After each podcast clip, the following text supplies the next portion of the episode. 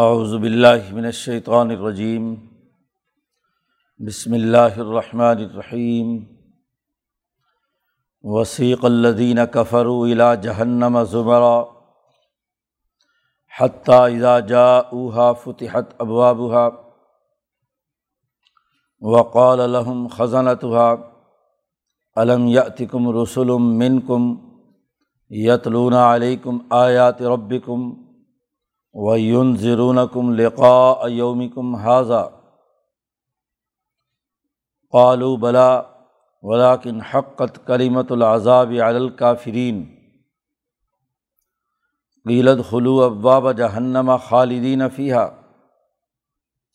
فَبِئْسَ مَثْوَى الْمُتَكَبِّرِينَ۔ وَسِيقَ الَّذِينَ اتَّقَوْا رَبَّهُمْ إِلَى الْجَنَّةِ زُمَرًا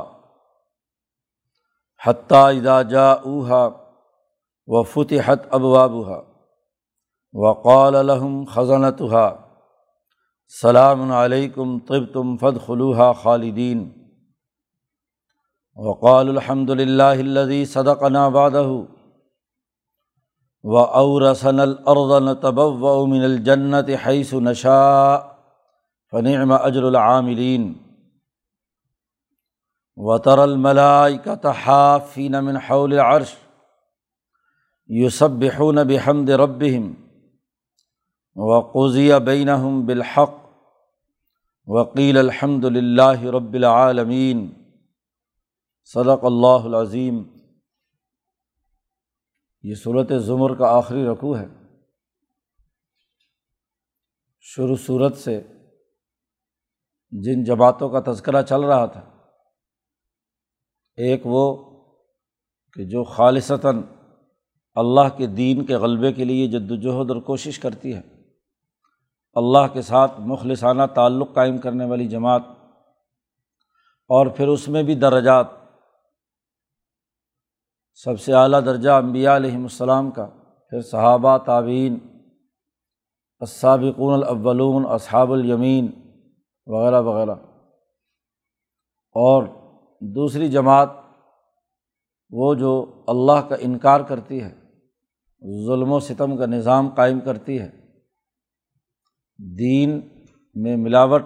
اور شرک اور کفر کو شامل کرتی ہے، یہ دوسری جماعت، اور اس میں بھی درجات، ایک وہ لوگ جو اس ظلم اور کفر کے سربراہ اور لیڈر ہیں، جیسے ابو جہل، عتبہ، شیبہ وغیرہ، اور دوسرے وہ لوگ جو ان کی اتباع کرنے والے ہیں، ان کے ماتحت، ان کے اشارے پر یہ تمام حرکات و سکنات سر انجام دیتے ہیں۔ تو دو الگ الگ زمرے وجود میں آئے، اور پھر ہر زمرے کے ذیل میں مزید جماعتیں اور ذیلی زمرات وجود میں آئے۔ زمر مختلف جماعتوں اور گروہوں کے اندر تقسیم ہونا۔ تو آخری رکوع میں اس صورت مبارکہ میں واضح کیا گیا کہ جو سچے خلوص دل کے ساتھ دین کو خالص کرتے ہوئے اللہ کی رضا کے لیے کام کرتے ہیں، ان کے لیے ایک نتیجہ ہے، اور جو انکار کرنے والے ہیں ان کے لیے ایک دوسرا نتیجہ ہے۔ قرآن حکیم نے چونکہ پیچھے بات چل رہی تھی کہ ذات باری تعالیٰ عالم حشر میں میدان اور دربار لگائیں گے، پیچھے نفخے کا ذکر تھا کہ نفخ صور کے بعد لوگ فَإِذَا هُمْ قِيَامٌ يَنظُرُونَ، اللہ کی تجلی سے وہ پوری کی پوری زمین منور ہو جائے گی، نور رب سے پوری کی زمین روشن، تمام لوگوں کے نامہ اعمال رکھ لیے جائیں گے، تمام انبیاء، شہداء اور تمام انسان حاضر ہوں گے، کسی پر کوئی ظلم نہیں ہوگا، اور ہر انسان کو اس کے عمل کے مطابق سزا یا جزا جاری کی جائے گی۔ جب یہ سزا و جزا کا عمل مکمل ہوگا، اس کے بعد کا منظرنامہ اس رکوع میں بیان کیا جا رہا ہے کہ وسیق الذین کفروا الی جہنم زمرا، کافروں کو ہانک کر جہنم کی طرف گروہ در گروہ لے جایا جائے گا۔ ایک ہوتا ہے سائق اور ایک ہوتا ہے قائد۔ قائد جو ریوڑ کے آگے چلتا ہے، بکریاں، بھینس یا انسانوں کا لشکر ہے تو قائد سب سے آگے چلتا ہے، لوگ پھر اس کے نقش قدم پر چلتے ہیں۔ ایک ہوتا ہے سائق، بکریوں میں خاص طور پر بھیڑوں میں بکریاں چرانے والا، وہ پیچھے ہوتا ہے اور وہ جانوروں کو ہانک کر آگے جنگل میں چرانے کے لیے لے کر جاتا ہے پیچھے سے، کہ کوئی بکری ادھر ادھر رہ نہ جائے۔ تو جو آگے والا ہوتا ہے چرواہا، وہ تو سیدھا آگے چل رہا ہے تاکہ بکریاں اس کے پیچھے پیچھے چلیں، وہ قائد ہوتا ہے، اور پیچھے دوسرا چرواہا وہ پیچھے ہانک کر کے کوئی بکری پیچھے رہ نہ جائے، رہے تو اپنا ہانک کر ڈنڈے سے ادھر ادھر، تو اس ریوڑ کے اندر اسے رکھا جائے، اسے سائق کہتے ہیں۔ قرآن حکیم نے یہاں سیقہ کا لفظ استعمال کیا ہے کہ پیچھے سے ان کافروں کو ہانک کر جہنم کی طرف لے جایا جائے گا۔ الذین کفروا، جنہوں نے کفر کیا ہے، اور اس کی تفصیلات پیچھے گزر چکی ہیں۔ الی جہنم زمرا، جہنم کی طرف گروہ در گروہ لے جایا جائے گا، چوروں کا الگ، ڈاکوؤں کا الگ، ظالموں کا الگ، کافروں کا، اور کفر کے اندر بھی جو درجات ہیں اس کے مطابق ان کے، کیونکہ قرآن حکیم نے پیچھے صورت یاسین میں کہا ہے کہ وَمْتَازُ الْيَوْمَ أَيُّهَا الْمُجْرِمُونَ، سب مجرم الگ الگ ہو جائیں، گروہ در گروہ ہو جائیں اپنے اپنے جرائم کے اعتبار سے۔ ایک آدمی نے کئی جرائم کیے ہیں تو ان میں جو سب سے بڑا جرم اس کا رہا ہے، جس میں زیادہ اس کا کردار ہے، وہ اس کا حصہ ہوگا، گو باقی جرائم کے حوالے سے بھی وہ ذمہ دار ہوں گے اور اس کی سزا کے بھی مستحق ہوں گے۔ قرآن کہتا ہے جب ان تمام جہنمیوں کو ہانک کر جہنم کے دروازے پر لایا جائے گا، حتیٰ اذا جاؤہا، جب وہ چلتے چلتے جہنم کے دروازے پر پہنچیں گے تو فتحت ابوابہا، تو اب جہنم کے دروازے کھولے جائیں گے۔ جب جیل میں کسی قیدی کو لے جایا جاتا ہے تو جیل کے پھاٹک بند رہتے ہیں، یہ نہیں کہ پھاٹک قیدیوں سے جانے سے پہلے کھلے ہوئے ہوں، قیدیوں کو باہر، ریوڑ کو روکا جاتا ہے، لوگوں کو باہر روک کر پھر تالا چابی استعمال کر کے گیٹ کھولا جاتا ہے اور قیدیوں کو اندر پھینک کر دوبارہ تالا لگا دیا جاتا ہے۔ اس لیے یہاں کافروں کے تذکرے میں قرآن حکیم نے کہا ہے فتحت ابوابہا۔ آگے جنت کے حوالے سے جو مسلمانوں کا تذکرہ ہے کہ انہیں جنت میں داخل کیا جائے گا، تو وہاں واؤ کا اضافہ کیا ہے کہ وفتحت ابوابہا، کہ جب جنتی جنت کے دروازے پر پہنچیں گے تو پھاٹک پہلے سے کھلے ہوں گے۔ جس کا استقبال کیا جاتا ہے کسی جگہ تو وہاں استقبال جن کا کیا جاتا ہے انہیں باہر گیٹ پر کھڑے کر کے پھر گیٹ نہیں کھولا جاتا، بلکہ پہلے سے ہی کھلا ہوا ہوتا ہے تاکہ مہمان کا اعزاز و اکرام میں گیٹ سے باہر نکل کر اس کا استقبال کر کے اعزاز کے ساتھ اندر لایا جائے۔ صرف ایک واؤ کے فرق سے معنی اور مطلب میں بڑی گہری معنویت پیدا ہو گئی کہ جب یہ جہنمیوں کو وہاں پہنچایا جائے گا تو پھر فتحت ابوابہا، اس کے دروازے کھولے جائیں گے، اور اس دوران گیٹ کھولنے میں جو ٹائم لگے گا اس میں وقال لہم خزنتہا، ان سے جہنم کے جو دروغے ہیں وہ ان سے پوچھیں گے، ان سے کہیں گے الم یاتکم رسل منکم، کیا تمہارے پاس تمہارے اپنے ہی انسانوں میں سے رسول تمہارے پاس نہیں آئے تھے؟ یتلون علیکم آیات ربکم، اور وہ رسول آ کر تم پر تمہارے رب کی آیات پڑھ کر سناتے تھے، احکامات الہیہ انہوں نے بیان کی، قرآن حکیم کی تلاوت کر کے اس کا مطلب اور مفہوم تمہیں سمجھایا تھا، کیا تمہارے پاس رسول نہیں آئے تھے؟ وَيُنذِرُونَكُمْ لِقَاءَ يَوْمِكُمْ هَذَا، اور تمہیں ان انبیاء نے ڈرایا نہیں تھا تمہارے آج کے اس ذلت امیز عذاب سے، جہنم میں داخل ہونے سے تمہیں ان انبیاء علیہم السلام نے اور ان کے نمائندوں نے تمہیں یہ بات پہلے نہیں بتلائی، ڈرایا تھا تمہیں؟ قالوا، اب سب مجرم وہاں اس دروغہ سے بات کرتے ہوئے کہیں گے کہ بلا، کہ ہاں ایسا ہوا تھا، کہ ہمارے پاس رسول آئے تھے، انہوں نے ہمارے رب کی آیات ہمیں پڑھ کر سنائی تھی، ہمیں ڈرایا تھا۔ ولاکن حقت کلمۃ العذاب علی الکافرین، لیکن ہم چونکہ کافر ہیں، ہم نے انکار کیا، رسولوں کے اس پیغام کو قبول نہیں کیا، تو جو کافرین ہیں یہ بات بھی انہوں نے بتلائی تھی کہ ان کے اوپر عذاب کا کلمہ ضرور برحق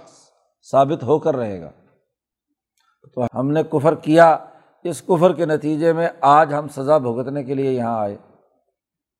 ورنہ تو اگر ہم رسولوں کی بات مانتے، تسلیم کرتے، تو کبھی یہ نوبت نہ آتی۔ اب دروائے جہنم کہیں گے، قیلہ کہا جائے گا ان سے کہ ادخلوا ابواب جہنم، جہنم کے دروازوں میں سے داخل ہو جاؤ، چلو اپنے اپنے جرم کے مطابق، جس کا جرم جس درجے کا ہے اور جس دروازے سے اسے داخل ہونا ہے۔ چوروں کا دروازہ الگ، ڈاکوؤں کا الگ، ظالموں کا الگ، ہاں جی زنا کاروں، شرابیوں، تمام کے دروازے الگ الگ، اپنے اپنے دروازوں سے جہنم میں داخل ہو جاؤ۔ اور یہ وہ جہنم ہے جو اعدت للکافرین، جو کافروں کے لیے تیار کی گئی ہے، لہذا خالدین فیہا، ہمیشہ ہمیشہ اب تم اسی جہنم میں رہو گے۔ قرآن حکیم کہتا کہتا ہے فبئس مثوی المتکبرین، تکبر کرنے والے ظالموں اور حق کا انکار کرنے والوں کا بہت ہی برا ٹھکانہ ہے، ہمیشہ ہمیشہ وہاں رہنا جہاں سے نکلنے کا کوئی راستہ نہیں۔ اب یہ ان متکبروں کے لیے ہے جنہوں نے انسانوں کو حقیر سمجھا، ظلم کا نظام قائم کیا، ذات باری تعالیٰ کے مقابلے پر تکبر کیا اور اللہ تبارک و تعالیٰ کی ذات کا انکار کیا، بڑائی تھی نہیں، اپنے آپ کو بڑا سمجھا۔ باب تفاعل سے ہے یہ تکبر، یعنی مصنوعی طور پر اپنے آپ کو بڑا بنایا، تو ان کے لیے یہ ٹھکانہ ہے۔ قرآن حکیم نے دوسرا نقشہ کھینچا کہ وسیق الذین اتقوا ربہم الی الجنۃ زمرا، اور جو اپنے رب سے ڈرنے والے متقی ہیں، مسلمان ہیں، ایمان لائے، عمل صالح کیا، تقوی اختیار کیا، اللہ کے ڈر سے عدل و انصاف قائم کرنے کی جد وجہد اور کوشش کی، دین خالص کو قائم کرنے کے لیے کردار ادا کیا، ایسے متقی لوگوں کو بھی چلا کر لایا جائے گا جنت کی طرف۔ کوئی جنتی پیچھے رہ نہ جائے، اس لیے انہیں بھی پیچھے سے چلا کر لایا جائے گا کہ کوئی ان کو راستہ معلوم نہیں ہے جنت کا، کوئی ادھر ادھر کہیں رہ جائے، تو ایسا نہیں ہے، ان کو بھی بڑی ترتیب کے ساتھ۔ اور ان کے بارے میں بھی کہا زمرا، ان کی بھی جماعتیں ہوں گی، اپنے اپنے اعمال اور اپنے اپنے کردار اور اخلاق کے درجات کے اعتبار سے، تو وہ بھی گروہ در گروہ انسانوں کے جو جنت میں جانے والے ہیں، ان کو بھی پیچھے سے چلا کر لے جایا جائے گا تاکہ کوئی آدمی پیچھے نہ رہ جائے۔ حتیٰ اذا جاؤہا، جب یہ جنتی لوگ وہاں جنت کے دروازے پر پہنچیں گے تو ایسی حالت ہوگی کہ دروازے پہلے سے کھلے ہوں گے، وفتحت ابوابہا، جنت کے دروازے پہلے سے کھلے ہوئے ہوں گے، واو حالیہ ہے۔ وقال لهم خزنتها، اور کہیں گے ان سے جنت کے دروغہ، جیسے ہی وہ وہاں پہنچیں گے گیٹ پر، جنت کے دروازے پر، تو جتنے بھی وہاں چوکیدار ہیں، دروغہ ہیں جنت کے تمام کاموں کے لیے، وہ بیک آواز ان کو خوش آمدید کہتے ہوئے کہیں گے سلام علیکم، تم پر سلامتی ہو۔ سلامتی کا سب سے اعلیٰ ترین درجہ کہ صحیح سالم جنت تک پہنچ گئے، تو جنت میں تمام لوگوں کی جو ایک دوسرے سے ملاقات پر دعا ہے وہ سلامتی کی ہے، السلام علیکم ہے۔ تو وہ جنت کے جو دروغہ ہیں وہ کہیں گے کہ سلام علیکم، تم پر سلامتی ہو، طبتم فادخلوہا خالدین، تم لوگ بہت پاکیزہ ہو، صاف ستھرے ہو، دل تمام آلائشوں سے پاک ہے، تم نے عدل و انصاف قائم کیا، اخلاص حاصل کیا، اعلیٰ اخلاق کے حامل بنے، انسانیت کی خدمت کی اور اللہ کے ساتھ مخلصانہ تعلق قائم کیا، تو اس لیے تم پاکیزہ ہو فادخلوہا خالدین، تم اس جنت میں داخل ہو جاؤ ہمیشہ ہمیشہ کے لیے، اب اس جنت سے نکلنا نہیں ہے۔ تو جنتیوں کے لیے، متقین کے لیے جنت میں گروہ در گروہ آمد ہوگی،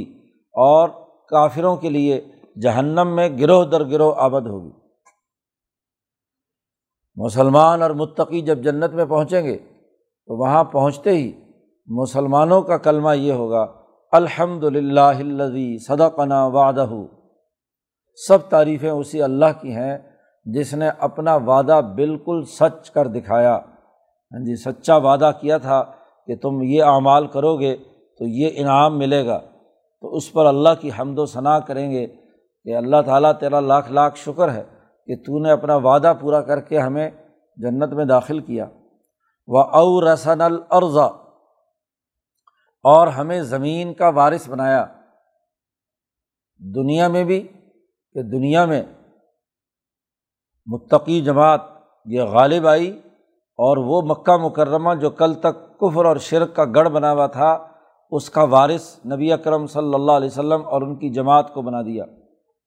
جی، مدینہ منورہ کی ریاست گرد و پیش کے علاقوں پر اپنے حکمرانی قائم کر چکی، دین خالص پر عمل کے نتیجے میں وہ ضرور زمین کے وارث بنے۔ یہ زمین دنیا کی زمین بھی ہے اور جنت کی زمین بھی ہے، جامع لفظ استعمال کیا ہے، جس میں دنیا کی حکمرانی اور خلافت، اس کا بھی وہ شکریہ ادا کرتے ہیں کہ ہمیں اس زمین کا وارث بنایا۔ قرآن حکیم نے دوسری جگہ پر فرعون کے تذکرے میں کہا ہے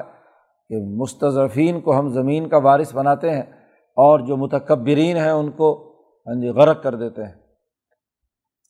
نتبوأ من الجنۃ حیث نشاء، ہم جہاں چاہیں جنت میں جگہ بنا سکتے ہیں، جہاں گھومیں پھریں آئیں جائیں، کوئی رکاوٹ نہیں۔ آمریتوں کے دور میں ریاستوں کے اندر ایسی تفریق پیدا کر دی جاتی ہے کہ ایک آدمی ایک علاقے سے دوسری جگہ پر نہیں جا سکتا، ظالمانہ ٹیکسز ہوتے ہیں یا دیگر رکاوٹیں ہوتی ہیں۔ ہر ہر علاقے کے حکمران طبقے اپنے مفادات کے لیے اپنے علاقے کے انسانوں کو اپنی بھیڑ بکریاں سمجھ کر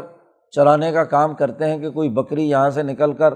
دوسرے کے ریوڑ میں شامل نہ ہو جائے۔ تو ریاستوں کی ایسی حد بندی کی جاتی ہے کہ جس سے انسان یرغمال ہو جاتے ہیں، وہ ایک محدود خطے کے اندر ہاں جی رہتے ہیں۔ اب پیچھے بھی قرآن حکیم نے جو صحیح انقلابی جماعت کا کردار ادا کرنے کا تذکرہ کیا ہے کہ وَأَرْضُ اللہِ وَاسِعَةٌ، اللہ کی زمین بڑی وسیع ہے۔ ہاں جی، تو تمام دنیا میں ایک سچا انسان تمام دنیا میں جہاں جی چاہے جائے، عدل و انصاف کے قیام کے لیے جد و جہد اور کوشش کرے، اس کے لیے ہاں جی ریاستوں کے بارڈر بنا کر اس کو باؤنڈ کر دینا کہ اس دائرے سے باہر نہیں نکل سکتے، تو تاکہ ہر ہر ظالم اور مقتدر طبقوں کی جہنم کے اندر ہی وہ رہے، کوئی اس ریاست کی جہنم میں رہے اور دوسرا دوسری ریاست کی جہنم میں رہے۔ تو یہ آمریتوں کا طریقۂ کار ہوتا ہے۔ جنت جب دنیا بنتی ہے،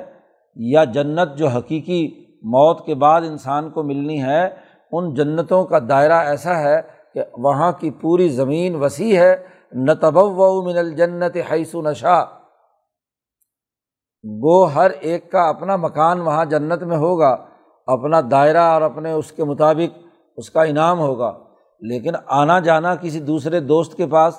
درجات مختلف بھی ہوں، تو اس کے لیے کوئی پابندی، کوئی پرمٹ لینے کی، کوئی پاسپورٹ کی، کوئی ویزے کی ضرورت نہیں ہوگی۔ قرآن کہتا نتبوأ من الجنۃ حیث نشاء، جہاں ہم چاہیں وہاں ہم چلے جائیں گے۔ اب کہاں صحابہ اکرام مدینہ منورہ سے چلے اور اقصائے چین تک پہنچ کر دین کے غلبے کے لیے انہوں نے کردار ادا کیا اور اسی کو اپنا وطن بنا لیا۔ ہندوستان دور دراز پہنچے، ادھر افریقہ اور یورپ کے ساحلوں تک ہاں جی صحابہ، تابعین، اولیاء اللہ پہنچے۔ نتبوأ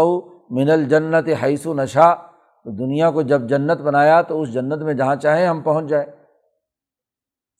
حضرت سندھی فرماتے ہیں کہ یہاں مفسرین اس کو صرف جنت اعلیٰ کے لیے خاص کر کے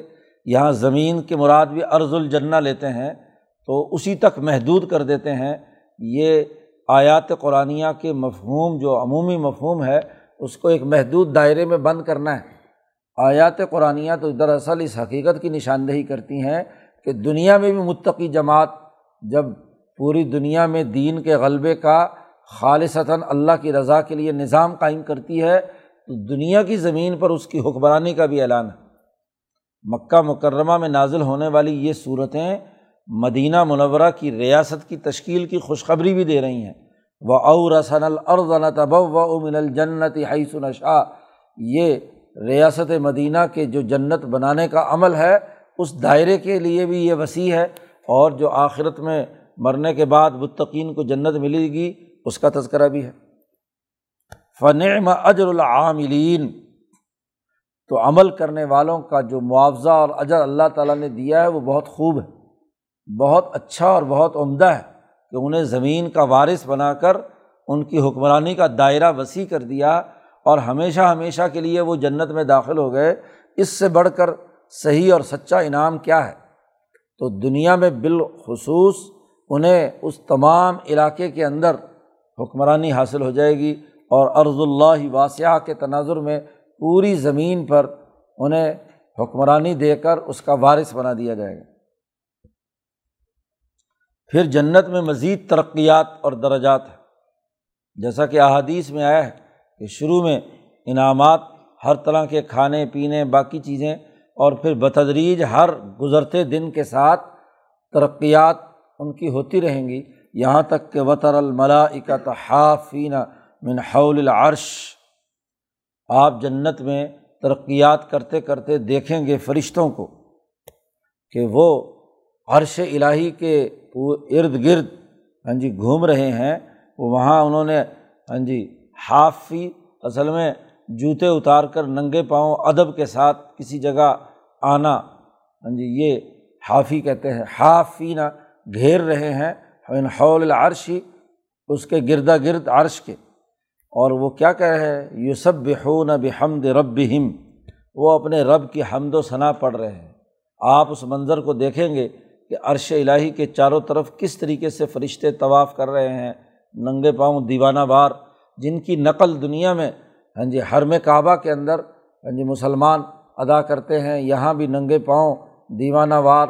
عاشقان خدا ہاں جی اس کے گھر کا طواف کرتے ہیں۔ تو یہ دراصل اسی عمل کی نقل ہے۔ تو تم دیکھو گے فرشتوں کو کہ وہ حول عرش چکر لگا رہے ہوں گے اور اللہ کی تسبیح اور پاکیزگی بیان کر رہے ہوں گے۔ وَقُضِيَ بَيْنَهُمْ بِالْحَقِّ، اور ان کے درمیان فیصلہ کیا جائے گا حق کے ساتھ۔ فرشتے فیصلے سنا رہے ہوں گے، عرش کے درمیان اور انسانوں کے درمیان واسطہ فرشتے ہیں، تو اب ان کے نامہ اعمال اور ان کی ترقیات اور ان کے تمام کاموں کے سر انجام دینے کے لیے ہاں جی حق کے ساتھ ان کے درمیان فیصلہ کیا جائے گا، اور ان کا استقبال کرتے ہوئے یہ کہا جائے گا مسلمانوں کا کہ الحمدللہ رب العالمین، سب تعریفیں اللہ کی ہیں جو رب العالمین ہے، اسی کی حمد و ثنا ہے۔ تو شروع صورت میں بتلایا تھا کہ اللہ نے یہ کتاب نازل کی ہے، اللہ ہی کے لیے دین خالص ہنج کا قیام مطلوب و مقصود ہے، اس لیے جو لوگ اس دین خالص کے قیام کی جد و جہد کریں گے وہ ان انعامات الہیہ سے مستفیض ہوں گے، اور وہ اللہ کا شکر ادا کرتے ہوئے الحمدللہ رب العالمین کہیں گے۔ گویا کہ آخری کلمہ بھی ان کا یہ ہوگا، آغاز بھی الحمد سے اور اختتام بھی ان کا الحمد سے۔ جیسے جنت میں داخل ہوں گے تو الحمدللہ الذی صدقنا وعدہ، اور جب تمام انعامات مکمل ہو کر جنتی جنت میں اور جہنمی جہنم میں ہوں گے، موت ختم کر دی جائے گی، اس کو ذبح کر دیا جائے گا، تو اور ان سے کہا جائے گا کہ سب اللہ کا شکر ادا کر کے رب العالمین کی حمد و ثنا میں مشغول ہو جاؤ۔ حضرت مولانا رشید احمد گنگوہی رحمۃ اللہ علیہ نے فرمایا کہ باقی عبادتیں تو اس دنیا میں ساقط ہو جائیں گی، دنیا کے بعد مرنے کے بعد نماز روزہ وغیرہ فریضے ختم ہو جائیں گے، لیکن ذکر الہی جنت کے اندر بھی جاری رہے گا، اور ذکر الہی کی سب سے اہم ترین جو ہاں جی جملہ ہے ان میں سب سے بڑا ذکر ہے وہ اللہ کی حمد و ثنا ہے، الحمدللہ رب العالمین۔ ان کا آپس میں بھی مکالمہ ایک دوسرے کے ساتھ سلام علیکم کا ہوگا، اور اللہ کا شکر بھی ادا کریں گے الحمدللہ رب العالمین۔ تو اس صورت میں مختلف زمروں یعنی گروہوں کا تذکرہ ہے، اور مختلف گروہوں کے جو نتائج مرتب ہونے ہیں ان کو بھی بیان کر دیا گیا ہے۔ اللہ تعالیٰ قرآن حکیم کو سمجھنے اور اس پر عمل کرنے کی توفیق عطا فرمائے۔ اللہ